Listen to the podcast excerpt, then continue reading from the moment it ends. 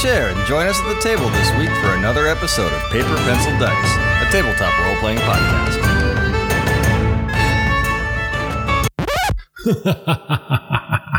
you thought you were done with Hup Bottomsworth, but I have come back to interrupt this episode with some very special programming. Paper, Pencil, Dice has hit a few snags in the last week or so, and so we've decided to bring you some special programming.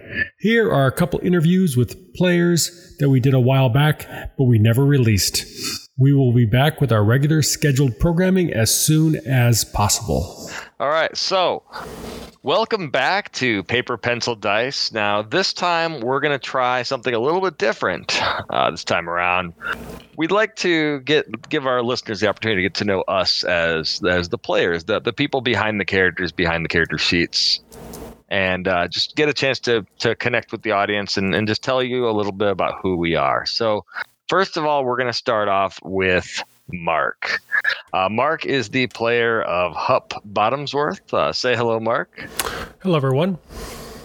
Um, so just want to ask you a few questions, just sort of about, I guess, you. So sure. and, and and your interact with gaming. So, uh, when did you start gaming, uh, tabletop gaming? So I started with the D and D Red Box back in what 1979 1980, that, something like that. That's going a ways back. Just a bit. I'm the old guy, by the way. He's the old yet fun guy. the fun guy, yes. I'm just a regular mushroom. So, uh, did you play for a long time? Did you take a break in there? Yeah. So we we I had a, a best friend. He and I played, and we kind of started it. His brother actually introduced us to it. Um, he was his older brother was a couple years older uh, introduced us, we started playing that, and then we got quickly into uh, first edition AD&D, and we played that up through 1985 when he joined the army. And I never played again until my oldest son turned 12. He's now 15, so three years ago, um, and started with uh, E5 again. So I had a 30 year break between AD&D 1 and E5 which was okay. a bit of a break, I guess. A little bit, yeah. So, and then beyond that, so I know you've played uh, Dungeons and Dragons, and it sounds like AD and D and Fifth Edition, and I know you you and I played Pathfinder together, and, and you're playing Pathfinder Second Ed. Are there any other systems that you that you've played uh, as well that you've enjoyed, or primarily just those ones? So we back in the day we used to play Gangbusters, and we played Star Craft, I think was the name of it. And there was another one that was a gunslinger, and we played James Bond. Those were back in like the early 80 games. Okay. Um, that sounds fun. So, what do you enjoy most about role playing games just in general? I don't know. I think I it's kind of fun to be able to um, just kind of hang out. It's a, I think it's a lot of fun. It's a lot. It's a lot of the table talk. It's kind of fun. Mm-hmm. The uh, kind of having a character that gets to writing your own story. I think this is kind of the coolest thing. That's why I got into it with my kids, is that I was really doing uh, uh, group storytelling with them. Right, I'd set the scene. I DM for both. I DM for both my kids. So I, one's a 15 year old, one's a 12 year old. Oh, sorry, 12, 13 now. So a 15 and a 13 year old, and we, they both have classmates that play so it's kind of fun to kind of get them together and let them not be on screens, but be on this collaborative storytelling adventure. Um, we don't play with we don't play online. I use Fantasy Grounds when I use them, but I just use that for map purposes only. They're dot. They're not on screens. They all have paper. They have pencils. They have dice. It's their imaginations and very old school approach to the games. Very cool and of uh, so that's that that's what you enjoy about it. Is there anything that you struggle about with uh, with regards to role playing games? Oh, I always wished I could do impersonations. I think that would be an awesome thing to be able to introduce the game. You know, I'd have a terrible British accent. My British accent sounds more German, uh, high command type than it does English. Uh, but I've so I kind of I stray away from that quite a bit. I wish I could do that better, because um, I think that would add kind of a fun punch to the to the characters. Even when I DM, I try to give these voices, and they're terrible. All right, and then couple more questions I have for you here. So, um, in all of your role playing uh, experience, what is the most memorable role playing moment or memorable role playing character you you can recall? So I'd have to say this with my Pathfinder because when I was a kid, we mostly did AD&D, and I was almost exclusively the dungeon master, so I didn't get to really play. So it's really been Pathfinder. So I play another character that was actually on our special, um, our our special The, the holiday the episodes, holiday yeah. episodes. Yeah. So I played Phil Connors, who is I just love that character. He's he's just fun and just is a lot more outgoing than I am, and it's just kind of fun to lose myself in his characters. And uh, Tup is another one of those characters that's kind of fun. I'm I'm playing with some different ideas here. His madness is kind of a thing I need to introduce more into this character a little better. But hopefully, starting tonight, I was thinking about that this week. This would be a good night to maybe start delving into that a little more. Cool. All right. And last question I have is what kind of advice would you give to someone who's looking to try tabletop role playing games for the first time? if you're lo- looking to meet chicks, this isn't the way to do it. No, I'm just. kidding. uh, I think, I think just being able to let go of yourself, you know, just just jump into the character. I was reading an article about role playing, and some people are really reluctant to, you know, experiment with different things that they would never do. Right? They would not gender bend because maybe that says something about their psyche, or they they don't want to um, be real real gregarious with the opposite sex or they don't want to do different things because people will see them as being like like some suppressed demons inside of them you know i think that's kind of it's just kind of fun to take on a new character and see what it's like and not have it represent anything other than just a little bit of fun Very cool. All right. Well, um, thanks, Mark, for giving us kind of some more insight into to who you are as a player and some of your your memories and advice. Uh, by the way, listeners, if you're interested uh, in in talking to any of us, we uh, feel free to reach out to us on Facebook. Uh, we also are setting up a Discord uh, server, so feel free to reach out to us there if you ever want to talk or ask advice or just interact with us. We're we're more than happy to to chat with you we're gonna uh, focus in on chris who is the player of of tegan stumbleduck. I have to be very careful when i'm saying that name. Um but yes uh chris uh, so i guess tell us a little bit about yourself. Uh you know what what appeals to you about tabletop gaming in general Oh, tabletop gaming is kind of like um, doing plays, and I loved doing plays and musicals growing up.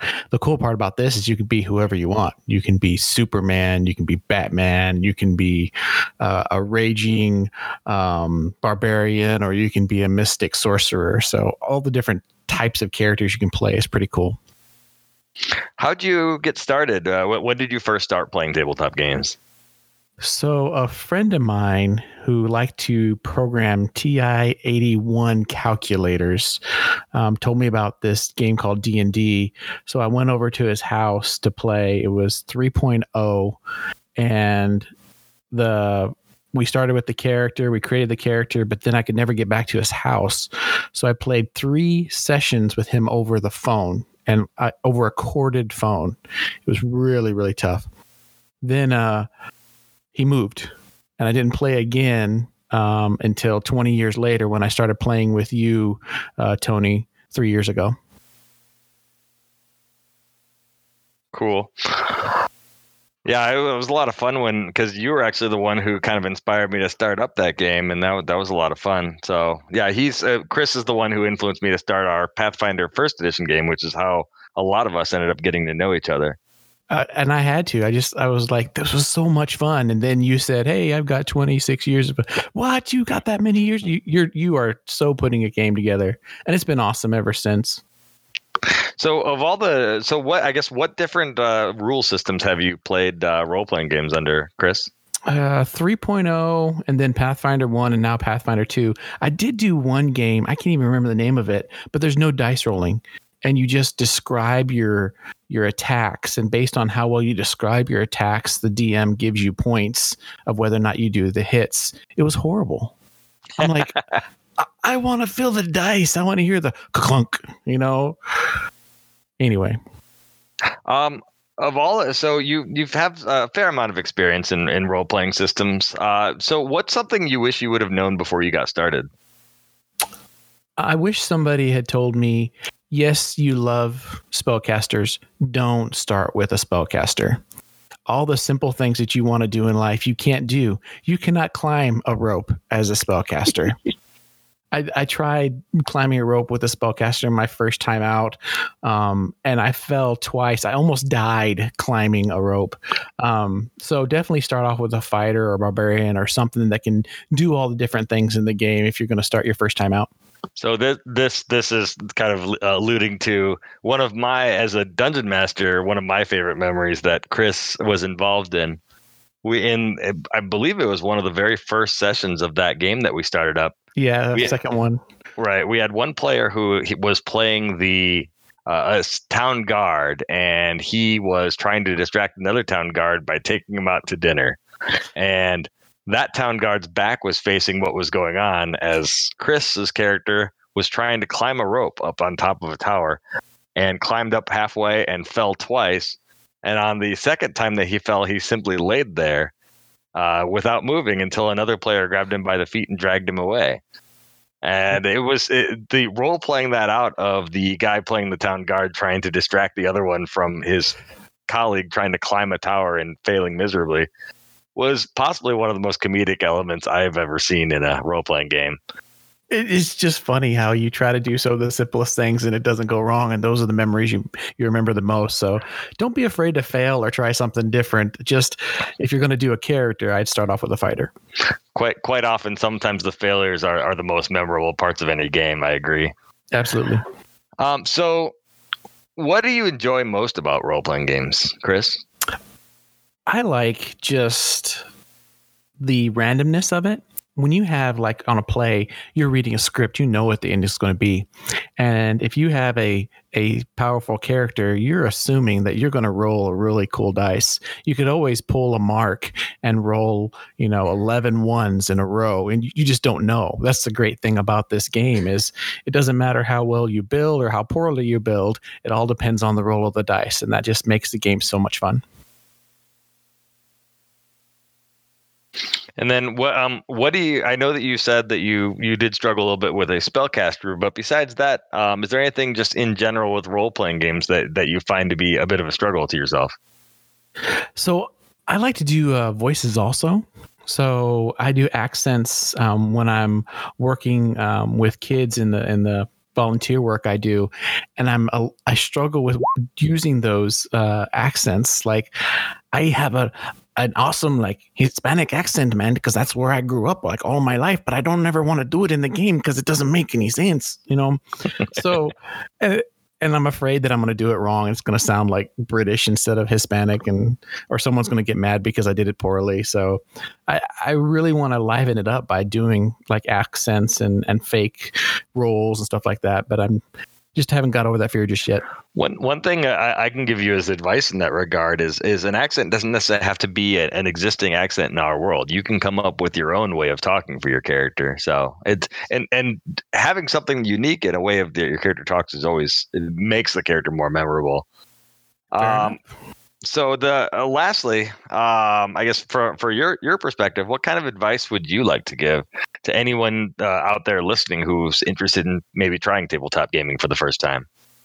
It's going to sound a little weird, but find um, someone who's been doing it for a while to be your DM.